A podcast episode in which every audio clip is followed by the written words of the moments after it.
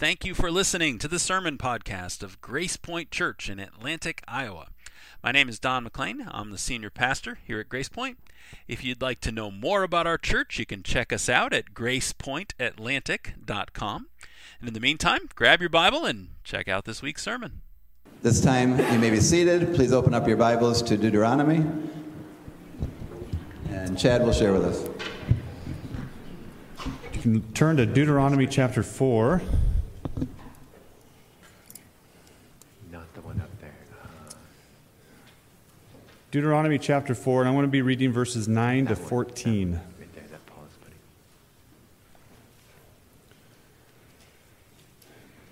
Only take care and keep your soul diligently, lest you forget the things that your eyes have seen, and lest they depart from your heart all the days of your life. Make them known to your children and to your children's children. How on the day that you stood before the Lord your God at Horeb, the Lord said to me, Gather the people to me, that I, that, that I may let them hear my words, so that they may learn to fear me all the days, all the days that they live on the earth, and that they may teach their children also. And you came near and stood at the foot of the mountain, while the mountain burned with fire to the heart of heaven, wrapped in darkness, cloud, and gloom. Then the Lord spoke to you out of the midst of the fire. You heard the sound of the words, but saw no form. There was only the voice. And he declared to you his covenant, which he commanded you to perform, that is, the Ten Commandments. And he wrote them on two tablets of stone. And the Lord commanded me at that time to teach you statutes and rules, that you might do them in the land, and that you, are, that, that you might do them in the land that you are going to possess. May the Lord add his, bleeding, his blessing to the reading of his word. Today we have a special privilege of having John, uh, John Lee speak with us. John and Joe Beth are missionaries in Japan. And uh, as most of you know, John or Joe Beth is from this church originally, and so it's a, it's a real treasure and a real treat to have John come and share. So, John, if you want to come and share the word. Yeah.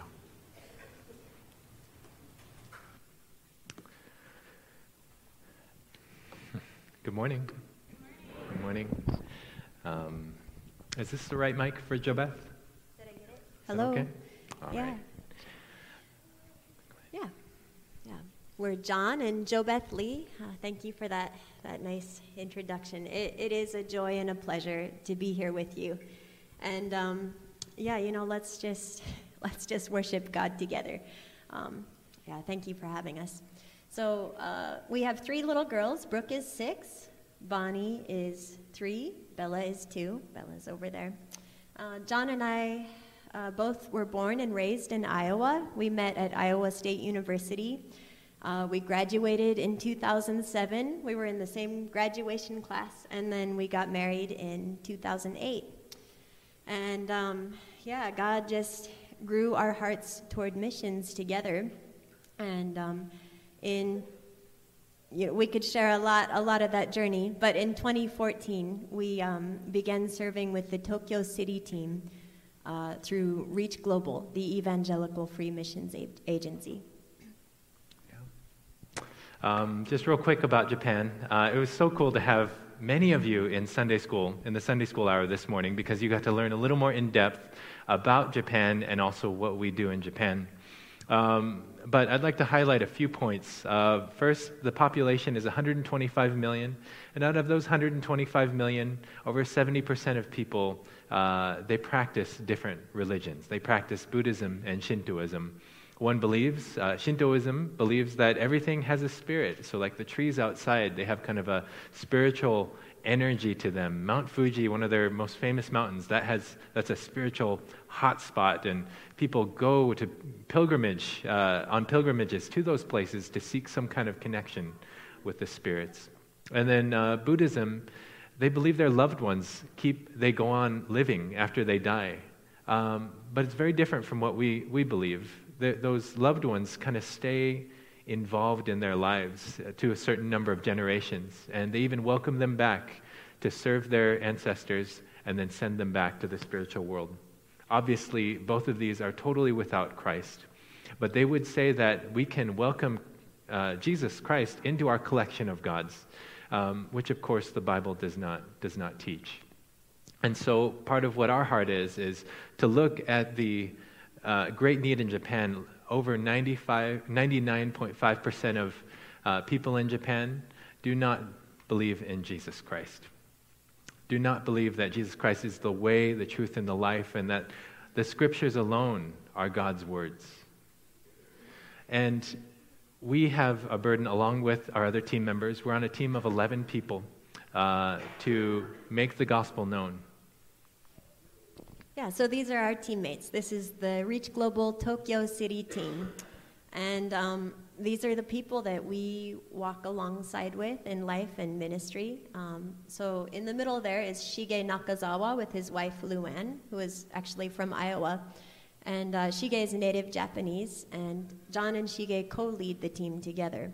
And um, part of what that means for John and a bit for myself is um, just being able to walk alongside um, our, our, younger teammates and um, just just being real in, in life together and sharpening one another and lifting each other up and being able to ask each other, how are you doing? Um, you know, are we, are we treasuring Jesus in our, height, in our hearts above all else so that as we reach out to the Japanese people, um, we can help them to treasure, to treasure Jesus above all else. Mm-hmm.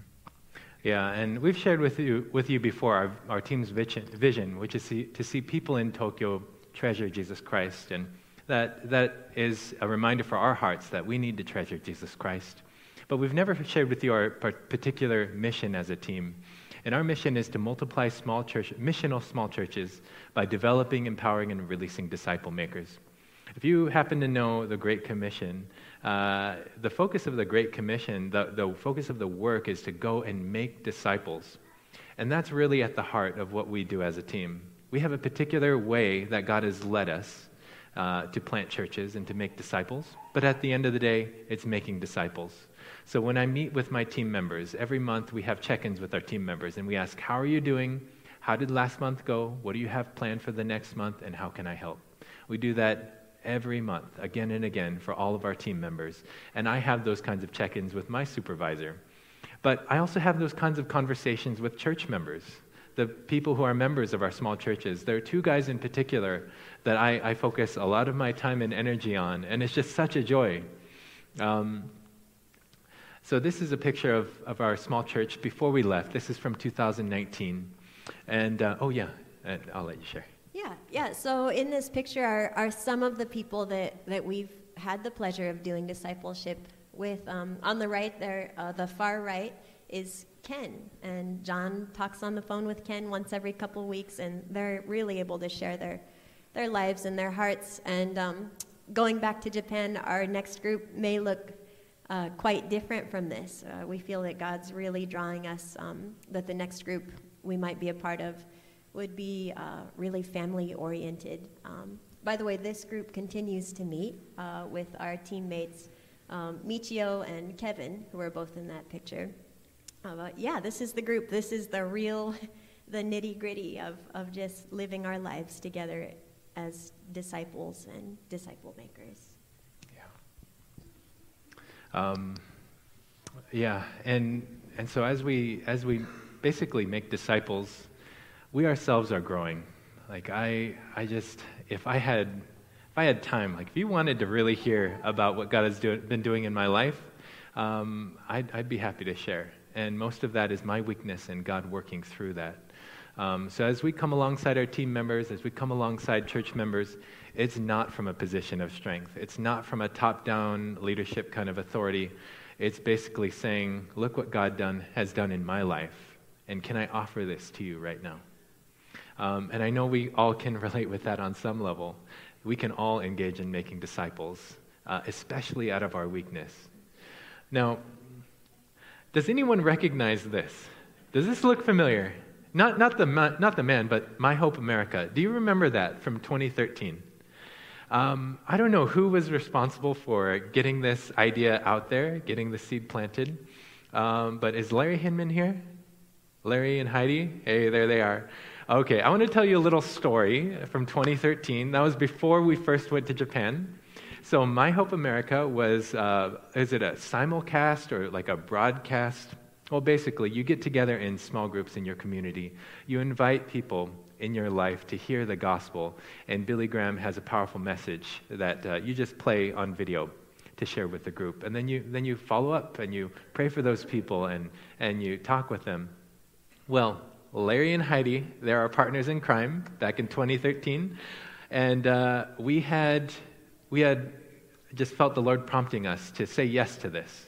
So we went around our neighborhood. We live by the very close to the funeral home downtown, and uh, we invited about 30 people. And we were praying for those 30 people. We were talking with Heidi and Larry about about food. I, how many pies did we have? Like nine Oh, pies? I think seven pies and Seven pies? giant pots of soup. Yeah, seven pies and three giant pots of soup. We had hors d'oeuvres out on the table, and Larry and Heidi were so gracious to host it. And we were praying and expecting God to bring God to bring those people. 30 people, amazing, you know, but even even 10, we would just be so joyful about that. Well, the night came, and we were waiting at Heidi and Larry's house, kind of that nervous energy. And uh, we waited and we waited and we waited, and no one showed up. Invited 30 people, no one showed up. It was, it was just one of those things where we just had to give each other big hugs and laugh about it. And trust that our prayers meant something, that our invitations meant something. Um, and we didn't know. We didn't know if it was worth anything, to be honest. Uh, it, was, it was emotionally just a little bit crushing, but uh, we were glad just to say yes to God. Um, well, last night, we had one of those families over. We've, I, I, can't, I can't count the number of times that I've invited them over to our house. I, I talked with them about a month ago, maybe three or four weeks ago, and I was saying, yeah, we're getting ready to go back to Japan. You know, we, we see each other. I walked by his place uh, regularly on the way to the library to work. And uh, stopping by, I told him we're going back to Japan. He's like, oh, well, we should get together. And I'm like, yeah, we should get together. uh, maybe a dozen times or more. And finally, um, we, they, they made it to our house last night. Uh, we had invited them nine years ago to this. And even though they didn't come on that night, it planted a seed, I think most importantly, in our hearts to be praying for them, to be following up with them, to be involved in their lives, even though we're in Japan most of the time, right? We've been back twice uh, from Japan, going through different transitions. And on each of those, in each of those seasons, uh, God's put it on my heart to just stop by, say hi, see how they're doing. Maybe every couple of weeks we get a chance to talk with them. And then last night we were sitting around the table and I didn't know what to expect. I had on my heart to share the gospel. But then, you know, they bring up, like, so what is it that you do in Japan? Well, let me tell you. and it was just so, such a natural opening because they had the desire to get to know what we, what we do and to tell with them that we don't, we don't Okay, so I'm preaching from Deuteronomy this morning, but I'm not here to say follow all the rules. And so that's what I wanted them to know. We, we're not there to tell people to follow all the rules. We're, we're there to highlight that God has, He's a relational God, and He's been reaching out to His people and now to us ever since, ever since Adam and Eve were created. And now He's pursuing them. And just to have the opportunity to share that, that's like nine years, a dream nine years in the making. So I don't know who it was or what team, you know, planted that seed in this church, but just know that we, that is still bearing fruit in this community. Um, out of that, out of those other 30 people, there was also a family we invited, and over the past couple years, we've been, we've been, so my, my daughter Brooke loves fishing. She just loves that feeling. We all love that feeling, right? Pulling a fish out of the water. Uh, and I was taking her fishing, and that was right around the time of the, the pandemic shut things down. And, uh, and as we were going fishing, uh, I looked at these other kids in the community, and I, and I thought, we can bring them along. You know, it's easy enough, and we can socially distance. So we would go out to Schildberg, and these kids would come along, and I would share a little devotion, um, and just hope that these kids would know something about the gospel, that they would know something about the God who made them and loves them. Uh, and that little fishing thing would happen about every week, and then slowly, slowly that turned into a Bible study. And that Bible study uh, split into these. So JoBeth meets with, uh, with the mother and grandma, and, and I meet with some of the boys and Roland Hinman. And it, it's just been an amazing time to see God work in all our lives and to share out of my weakness and my failures just how amazing the gospel is. And to think that if I stop and I remember what God has done, and I know, I know what he has done is goes well before, starts well before nine years ago. But that's a clear point in my mind where my heart for my community, my neighbors in Atlantic, it, it, that, that was planted. That seed of love was planted. Um, and part of the reason I want to share this is, uh, you know, thankfully, many of you don't have so many transitions in your lives, and you've been here in this community maybe for decades, maybe since you were born. And you've been reaching out to some of the same people, pre- uh, praying for some of the same people for years and years and years. And I just want to encourage you don't give up. Just, just keep taking that step to, to reach out to them. Um, I, am just humbled to see God moving in that way uh, in our lives. And uh, I just want to offer it to you and say, God is still able. Don't give up. Um, now, we're reading, we're, we're, I'm sharing with you from Deuteronomy. And actually, the, the passage that was read was from Deuteronomy 4. Um, but I'll be sharing from you, uh, with you from Deuteronomy 4, Deuteronomy 7, and Deuteronomy 8. We're not going to read all of it. Even Chad came up to me this morning and was like, uh, the reading, it's a little long. And Deuteronomy, you know, when I, so we're reading that for our family devotions. And I thought, let's just skip Deuteronomy. How about that? But I started to read it. And as I started to read and learn about the context of Deuteronomy, it became to me a, a message of love to the people of Israel. Now, Deuteronomy, I didn't, I didn't know what this word means. Does anyone know what Deuteronomy means? It, I found out it means second law. I don't know if you knew that, but I learned that recently. It means second law or repeated law. And the reason is, is that Moses has been with Israel for a long time. Um, from before they were freed from slavery in Egypt to the point where they reached Mount Sinai and God gave them the law. And at that time, it was expected that God would lead Israel from Mount Sinai up into the promised land, up into Canaan. And that was an 11 day journey. That takes 11 days for the people to go from Mount Sinai to Canaan. And it was on that journey that the people began to grumble and complain, that, it, that their lack of faith became apparent along that way. And when they finally got to Canaan, they said, Let's send some spies in, have them check out the land, and then give us a report. Moses thought that was a good idea, so, so they did it. Well, the spies come back and they come bearing fruits and they describe this amazing land, this fruitful land, this, mil- this land of milk and honey. They come bringing fruits with them from the land. And it's like, looks good to me. But then they say, but the people and the cities, there's no way we're going to overcome those, those, those people who already live there. We're not stronger than them. We're not as many of them as them. Our cities, Uh, their cities are fortified. How in the world are we going to overcome those, those fortified cities? And it's at that, that point that God disciplines them and says, Because you did not believe in me, you will wander for 40 years in the desert. So Moses gave the law before their faith in God failed, going into the promised land. And now they're wandering into the desert for another 40 years. So that was the first iteration. And now they're encamped on the east side of the Jordan River. Sorry, that's your east side, I suppose. I don't know. Uh, the Jordan River and your, the east side over here, they're encamped. And they're, they can, they can, Moses, if he climbs up to the mountain nearby, he can look over the river and see the land. They're that close. And encamped on this side of the river, Moses knows he cannot go into the land. Moses knows that he broke faith with God and he cannot go in. And so he's pleading with the people please remember. He's delivering to them not only the law, but a message of urgency to say, Do not forget what God has done. Do not forget how you turned away from the Lord. Do not forget that the Lord, He loves you. And that's why He chose you.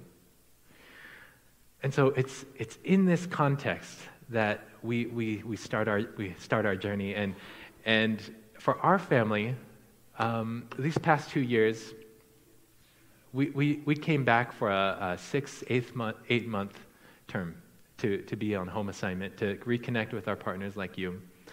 Um, and it turned into two and a half years, over two and a half years.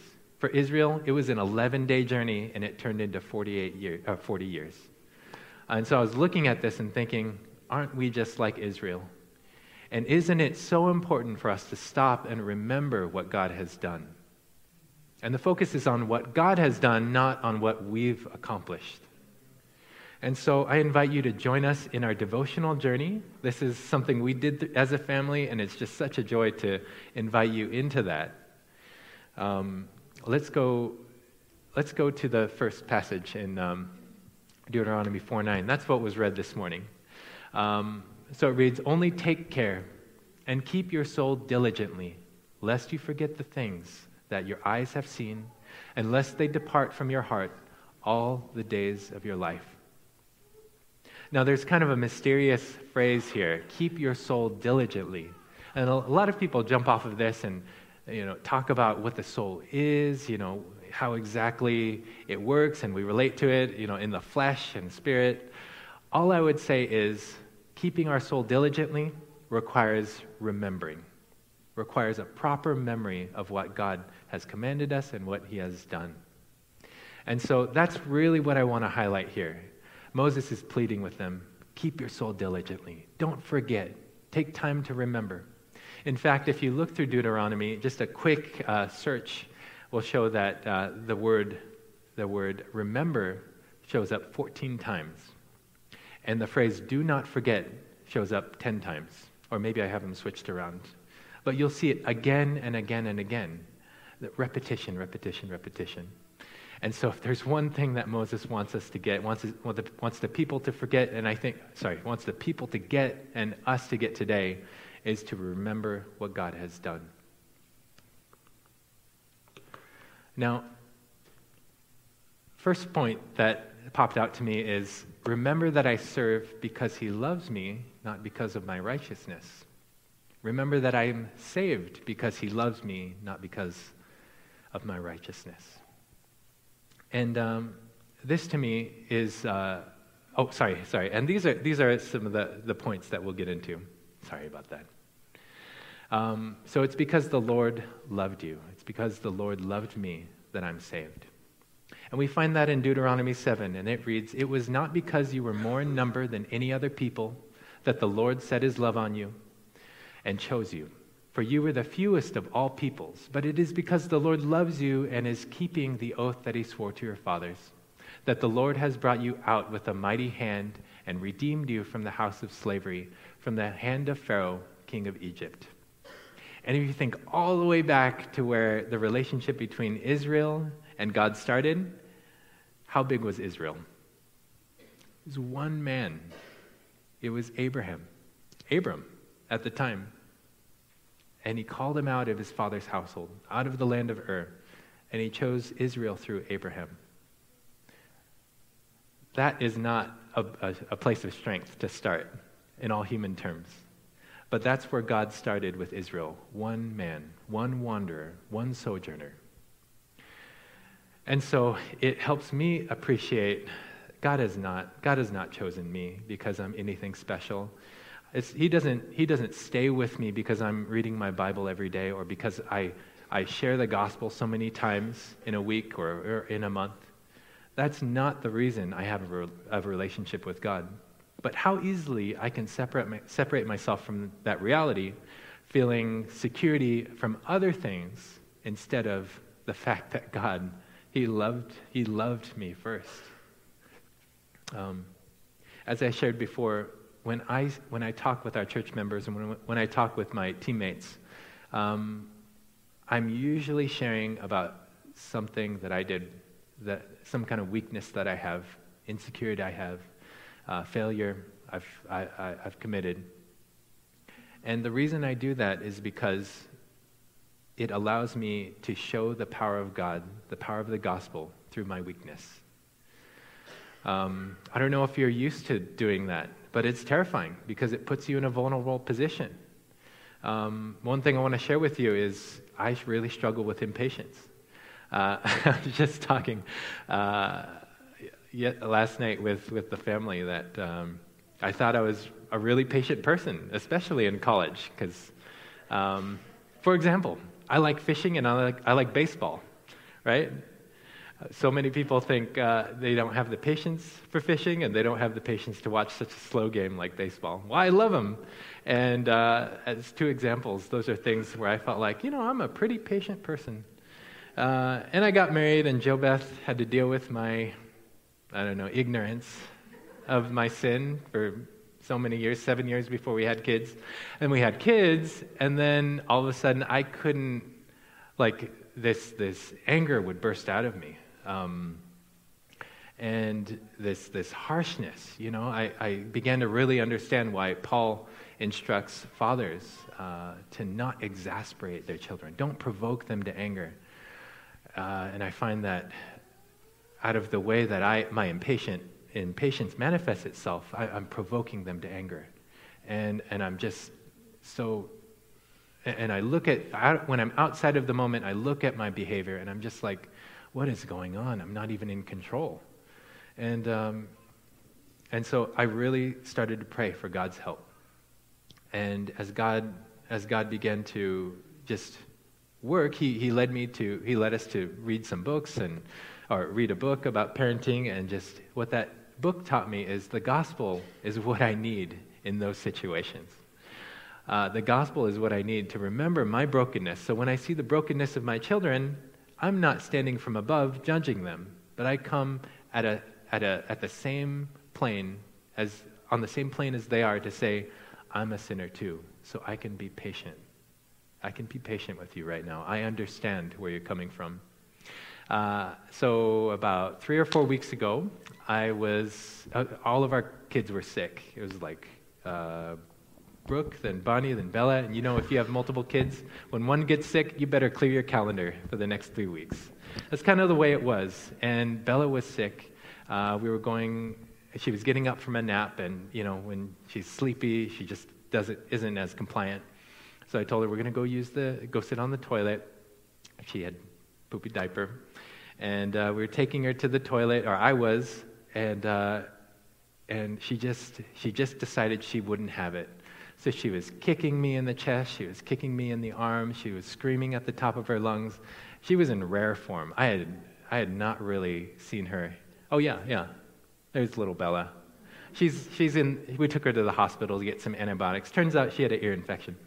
But um, yeah, she was really upset, and, and that, was my, that was my usual breaking point. But somehow, I, I, was, I was holding on to this creature. She's this wild animal, and she was screaming at me, looking me right in the eyes. And, you know, she's almost like a badger or something. And, and looking me right in the eyes and yelling at me. And I, and I was just able to say, Bella, I know how you feel. Because I've been sick, and I've been cranky, and I have, I've had to do things that I didn't want to do. And instead of lashing out in anger and giving in to my tendency toward impatience, I was able somehow, by the grace of God, by the work of the Holy Spirit, to really live the gospel um, to my daughter. And isn't God that, that way with us? Like Jesus Christ, He understands where we're coming from. He was made flesh. He lived in all of the among all the temptations and all the trials in which we lived, and yet He never sinned. And so, doesn't our great high priest, Jesus Christ, understand what we're going through? when we're having our tantrums, when we want to walk away from Him. He does. And so compassionately, so gently, He just holds on to us and He says, I love you. I understand. I love you. I'm going to wait for this to pass and I'm going to continue my work just as I need to as a parent. And so I, I share this with you because um, when we think about sharing the gospel with people, when we think about making disciples, It's very easy to look at other people, see things where other people need to grow, see things we, we need to share with other people. Um, but for our lives, I found that I have, I have just an infinite amount of growth ahead of me. And what I want to do is just invite people into that journey of growth. Um, and hopefully, the glory of the gospel really shines through that, through my weakness. Um, and I hope that gives you hope and purpose today, wherever you're coming from, to minister out of your weakness toward your children, toward your wife, toward your husband, toward the people in your community and your family. Another thing that God pointed out to me is do you doubt? Do you fear? Remember what God has done. And that was something that I heard in my small group in the Sunday school hour this morning. It's so important that we stop and remember what God has done. And this is what Moses says to the people. He says, If you say in your heart, These nations are greater than I, how can I dispossess them? So they're going, Look at them. They're, they're literal giants. They're the, son, they're the sons of Anak. Imagine nations full of Goliaths, right? That's, that's the kind of impression they give us. Moses says, You shall not be afraid of them, but you shall remember what the Lord your God did to Pharaoh and to all Egypt. The great trials that your eyes saw, the signs, the wonders, the mighty hand, and the outstretched arm by which the Lord your God brought you out.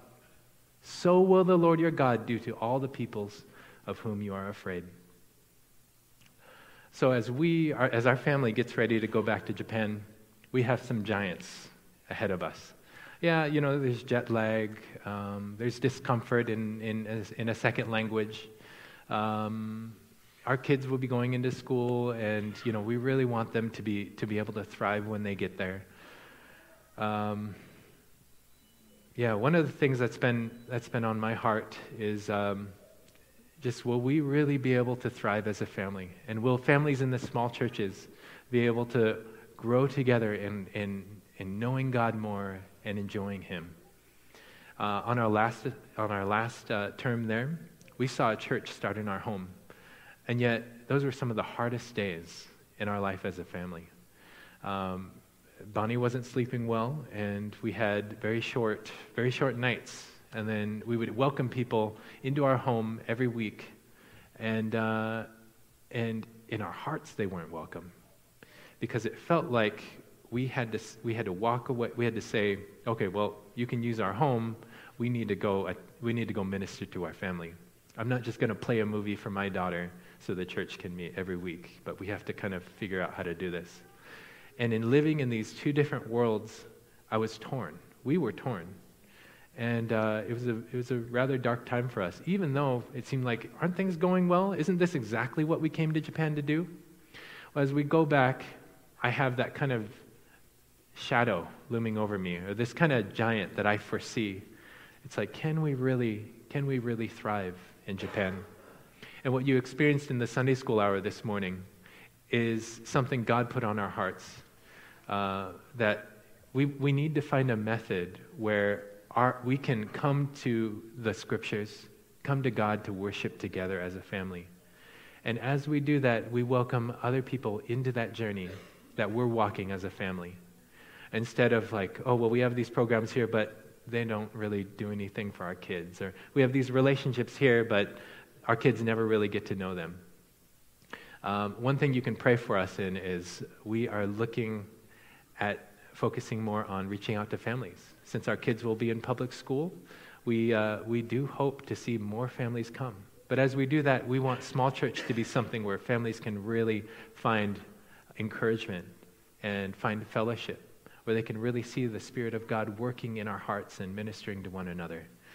Um, yeah, we, we have our giants. But to that, to that, we have to remember what God has done. Instead of fearing the things that could be ahead, we need to stop and remember God's faithfulness. And whether, you know, one thing that really sticks out to me is, is the thing I showed, shared earlier about the fishing group and about the Bible studies that came out of that uh, having, having our friend, longtime friends over for dinner finally to talk about Jesus. Uh, those are reminders that um, Things in Japan sometimes just take time. Building relationships just takes time. And even though you sow seeds and it seems like nothing's coming up, God has borne fruit in Atlantic, and God will bear fruit if we're just faithful to obey Him. Um, so maybe you have things in your life where you feel like, I, I can't forgive this person. I can't, I can't even talk about it because it hurts so much. Or you feel like, I can't share the gospel. I, am so clumsy with my words. Um, did you know I got a C minus in uh, speech class in college? and I'm only here speaking to you now because of what God has done, because He has given me something to share with you. I and myself, I'm not a charismatic guy, I'm not a great speaker, but God has given me a message to share. And if God puts the gospel on your hearts to share with someone, He will also give you the tongue to use to speak it. Um, are you afraid to be vulnerable and just say, This is something I'm struggling with and I need help? Those things can seem huge. Uh, yeah, even if years later you might look back and say, oh, it was such a little thing. But God wants you to stop and remember the things that He's done in your lives. How did you come to know Jesus? What are things that He's doing in your life now that maybe you just need to stop and, and tally up and say, wow, that is incredible, God? Um, this is God's invitation for us to stop and remember His faithfulness so that we can take courage to do what He is calling us to do. The next point. Um, oh yeah. Oh man. And I and I didn't even get to share about a couple of these guys, but uh, yeah, God has just continued to work in relationships with with some small church members. Another is that God has purposes in your wandering. God has purposes in your waiting and in our, in our, in our suffering. And I get this from Deuteronomy 8 2, where it reads, and you shall remember the whole way that the Lord your God has led you these 40 years in the wilderness, that he might humble you, testing you to know what was in your heart, whether you would keep his commandments or not.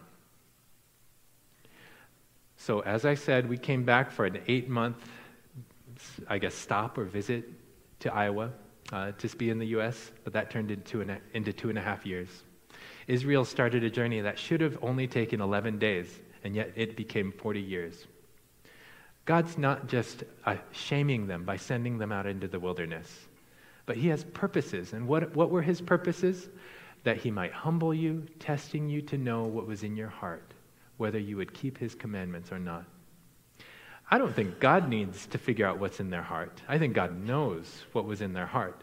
But it's for them to understand them, their own hearts, their own grumbling, their own stubbornness, their own lack of desire to do what pleases Him. And so God had his own lessons for us in this time of waiting. Yeah, I'd like to share just a, a little piece of this last two and a half years. So, the reason we couldn't go back to Japan after eight months was um, our visa had expired, our residence cards were no longer valid. And normally that's just not a problem, but uh, because of COVID, they weren't issuing new visas. So we were stuck, even though we work there and we have uh, valid reasons to be there. Um, we just couldn't couldn't go back. And so, uh, so um, we kind of began this track of, okay, maybe we'll be able to go back in two months or three months, or, or you know, after this point when the Japanese government opens back up. And it was just a long waiting, waiting game for us.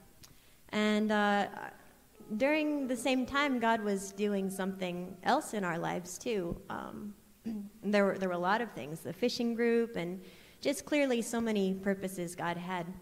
But in 2020, around Christmas time, uh, a friend, a really good friend of our family's, told us that she was going into kidney failure and was about to go on to dialysis. And she just said, Please pray for a kidney for me. I'm on a list, and pray that something pops up. So we said, okay, we'll pray. And we started praying every night with our little girls. And you know, their little voices, please, even when we would forget, they'd say, God, please provide a kidney for Joni. Her name is Joni Brousseau. And um, so we prayed and prayed. And then uh, that April, I got a message from a, a good friend who lives in a different state she said, Pray for my husband and I. This weekend, he's going to donate a kidney to my brother. So he was donate, donating a kidney to a, like a really a non family member for him. And that something in my mind clicked a little bit like, oh, of course we'll pray. Yeah, thanks for telling us. And I had no idea you could even give a kidney to someone who wasn't family. It just wasn't on my radar at all. And, uh, and I, my mind kind of thought of Joni. I thought, huh, I wonder. And as I mulled over that and did just a little bit of research, um, God led us to pursue kidney donation. Um, there were different reasons I thought it might work. I have O negative blood type, and I'm a universal blood donor. Maybe that'll help. Anyway, um, we prayed for months and months, well, not months and months, from about April till August. And um, as I talked with John and prayed, we thought, I think God's leading us to explore this. We need to get some more details. So I called Joni to ask her, What's your hospital? And, um, you know, how do I get some information to explore this? And I told her, you know, I have O negative blood type. Maybe that could help. And she was quiet and she said, I have O negative blood type. Which, you know, I, I'm not a biologist, but could have been one of the reasons, you know, she was still on the list because it's, it's not the most common blood type, it's not the rarest. Um, so, yeah, we started this journey together. And there was another, just like a, like a full six month period of uh, blood tests and physical tests, one right after the other. And I'll be honest, I got a little, I got a little shaky at some points. Like, ooh, I didn't know, you know, I didn't know this is going to happen to my body or this or that. And Joni was just abundantly gracious. She told me many times, Joe, you don't have to do this. You know, I'm going to love you, and God's going to provide one way or the other. Um, but you know, God kept prompting in our hearts, yeah, keep taking the next step and during this, John and I started uh, praying together. And I, I, love this picture. John chose this after I fell asleep last night. But um, this was a period where I feel like I really learned to pray like, like this, like God, just show us. And he did. He just kept speaking to our hearts, take the next step. And um, and and I think I think there were two. There was something I was wrestling with, kind of two sides to me. One that just wanted to be like a moral hero, like it's the right thing to do. Let's do it, you know, and it's going to be great. And then this other side, like I don't know, I'm kind of I'm kind of nervous about this. And um, John and I, during a actually a team meeting devotion one night, we were all praying and, and just meditating over um, Jesus' words um, My yoke is easy and my burden is light. And that night, John was praying and he said, You know, I think Jesus wants you to know the burden is not yours to bear. The burden of life and death. Like, whatever happens, it's not your burden, it's God's burden. And that actually, that lifted so many, so many fears from my heart. Um, you know, fears of what'll happen to my kids if something happens to me, or um, you know, what if the procedure goes wrong and it's of no benefit, and many other things. And um, God kept prompting us, just take the next step. I'm, I'm going to be there and I'm going to be leading you. And um, so finally, we got through the end of these many, many tests. They told us, yes, you're a match, like a full match. You can do this. And the, the decision, by the time we were able to even say yes to any type of decision, we had just 100% peace that God was leading us. And um, I, look, I look back on that season, and even this season now, and can really say, yeah, God, God was testing my heart and drawing out all of these things that I had no idea were inside of me. And even now, to wrap up, I, I know our time's getting a little tight. uh, so we had the procedure uh, May 2nd. Joni and I both went into surgery. Uh, the surgery went well, and right away the kidneys started functioning. It was just amazing. Um, that night they took out her dialysis port. She was switched from a renal diet to a regular diet. Everything was just like, yeah, this is worth it. And um, even though many, many, many times we had said, even if it doesn't go well, God's leading us to do this. it felt pretty good. Like, my kidneys are pretty healthy, I guess. and uh, actually, just a week later, Joni's body started showing signs of rejection. And that was just crushing, crushing for me and for her, and uh, sad. And um, also, she's been on some treatments that are very hopeful. It's kind of a common issue, common treatment. But even in that moment of getting that news, God brought me back to that place of remembering it's, it's not your burden to bear, to bear, the burden of life and death, but it's mine. It's really Jesus's. And um, whatever He asks us to do, whether or not we see fruit from it right away, um, He's leading us and He's using those things uh, to get at our hearts. Um, yeah, just wanted to share that. Also, keep praying for Joni. She's on her second round of, of uh, these plasmapheresis treatments, and just pray that, that she will be blessed and, and healed yeah, by the power of Jesus. And just to kind of tie off that point, um, you know, the, the, the idea is that God does have purposes in our waiting, in our wandering, in our suffering. And you might find yourself there in some way in your life, you might find yourself stuck, not where you feel like you should be, or, or even where God is leading you. Uh, you might find that you're, you're just in a place where you feel like, again, Lord, how in the world am I here again? Um, I would say that, yes, God does things through those situations, and He does amazing things, but don't neglect the work He's doing in your heart as you wait, God is doing something in you. If only you'll take the opportunity to figure that out or to, to pay attention. Just pay attention and God will show you. Lean into it. Um, and last, give glory to God. And I get that from Deuteronomy 8 2. And it reads, You shall remember the whole way that the Lord your God has led you these 40 years in the wilderness, that he might humble you, testing you to. Oh, sorry. Oh, that was not the right passage. Um, sorry. Um, the, the last passage I wanted to read was from Deuteronomy 8, and it, it said something like, God, He was warning them, when you go into the land, you are going to enjoy, the fruits of the land. You're going to have, you're going to move into houses and cities that you did not build. You are going to you are going to have flocks, just amazing amount of healthy, reproducing uh, livestock. You're going to enjoy the fruits of the land, the grapes that you tasted, you're going to enjoy those things.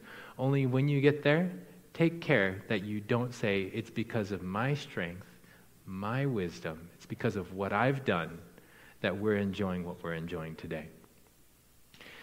And so it's a rem- reminder to remember. It's a reminder to remember. Um, because Moses wants them to not only remember today as they get ready to go into the land, but also 100 years, 200 years, 1,000 years into the time of living in the land, so that they don't ever look at their situation and feel like it's because of me, because I'm smart, it's because I'm good, or God favors me because of my, my righteousness. Not at all. And so as we get ready to go to Japan, we're thinking, yeah, we see a lot of challenges, to be honest, more than, more than like prom, promise of fruitful ministry. But there will be seasons where we probably feel more comfortable, or we probably feel more uh, like, oh, yeah, this is exactly what we wanted to see happen, or we're having great conversations with people about the Lord. When those things happen, what is it that we, that we find our comfort and identity and security in? Is it our works? Is it the conversations we've had? Is it seeing people do the things that we want them to do? No. Our security is in God and God alone. And if we lose that, then it's like we've totally forgotten this journey that we've been on. Not only this two and a half years, but really our whole lifetimes. So I think God is inviting us to really take to heart these, these reminders. Remember that I serve because He loves me, not because of my righteousness. Remember what God has done in the face of doubt and fear. Remember that God has a purpose in our waiting, wandering, and suffering. And remember to give glory to Him when things are going well. And I just, this is, this is what God has taught us along the way, and I just offer them to you. Is there something that God has for you in these reminders today? And if there is, I encourage you to share it with someone. Keeping these things private, often, I, I find in my, in my life, they often just uh, sputter out. They flicker and they go out. But if you share it with others, you have people praying for you and people who are walking that journey alongside you. Uh, let me close in prayer. Heavenly Father, um, you're so gracious to be, be patient with us, even when I can be impatient with others. And I thank you, Lord, for loving me first. You loved us first, and you sent Jesus to die for us. Um, it's because of your love that you demonstrated your love on the cross, sending Jesus to die for us. Even as we took communion, we were stopping to remember what Jesus has done and the price that he paid so that we could become sons and daughters of God. And in that, Lord, we rejoice and we give you thanks. But as we go on in this journey of knowing you more and more, please help us to remember. Jesus, he even said that he will send the helper to remind us of all the things that, that he taught. So, Holy Spirit, please remind us. Please help us. Please do for us what the Israelites could never do for themselves. Yeah, help us to remember, Lord, and give you the glory. In Jesus' name, amen.